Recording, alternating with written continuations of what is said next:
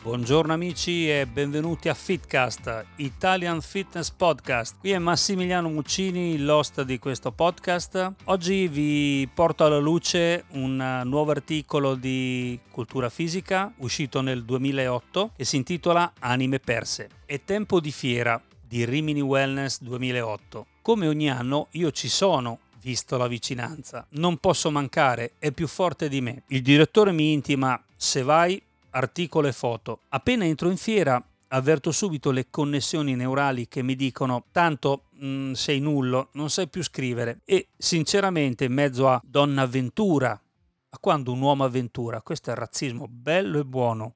Zumba Fitness, saremo presenter, oneness, wellness, healthness, fitness e beh, lasciamo perdere. Dicevo, oh my god, che cosa scrivo per farlo contento? E i neuroni cercano di attivarsi, anche se sono come il diesel.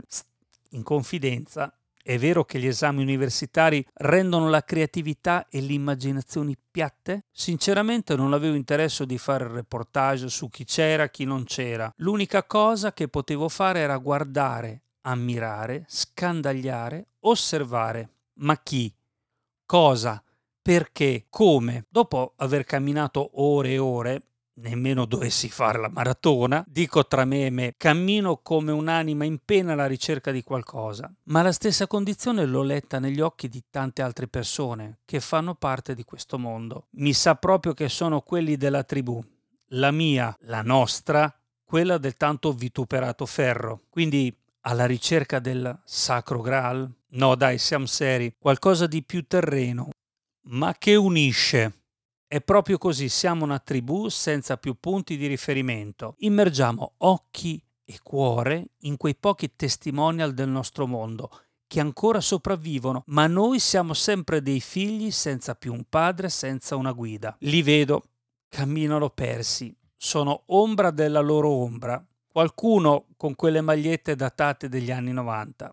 Sensazione piacevole perché ti fa vivere di bei ricordi quando il bodybuilding era ben presente e formava l'animo pulsante della fiera riminese. Eppure, finché c'è vita, c'è speranza. Ho visto altrimenti dei giovani con dei fisici non enormi, ma molto piacevoli, che secondo me costituiscono il cavallo di Troia per rientrare nel giro del business e fare capire che la cultura fisica è viva, pulsante e annoverata tra gli sport estetici, ma è anche la base di tutti gli sport.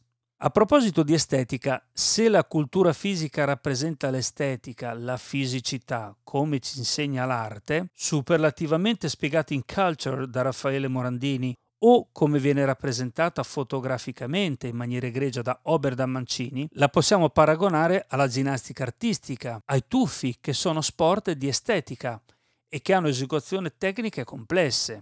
Se il gesto sportivo da noi non esiste, o meglio, esiste nel momento stesso dell'allenamento, la parte più emozionale ed intensa che appaga i nostri sensi perché noi non siamo belli come loro, dentro e fuori, ma le nostre gare sono estetica o bruttura estetica, ginecomastie, ventri spanciati, posture da gobbi o cifotiche, sono arte danzante o quattro pose sparate lì come dei robot ingessati che non hanno fatto mai stretching nella loro vita? Se vogliamo riconquistare la bellezza estetica nel senso ellenico del termine, ma non solo quella, anche quella interiore, allora propongo di fermarci un attimo a riflettere se vale la pena essere travolti dalla frenesia del fare, dell'essere a dieta tutto l'anno e dal progresso, senza nemmeno pensare dove stiamo andando, ma coltivare altresì l'ozio creativo, come facevano l'antica Grecia, inteso come gioco e fluidità del pensiero. Forse è da qui che possiamo ricostruire la nostra immagine, facendo girare i neuroni e non solo contare le ripetizioni,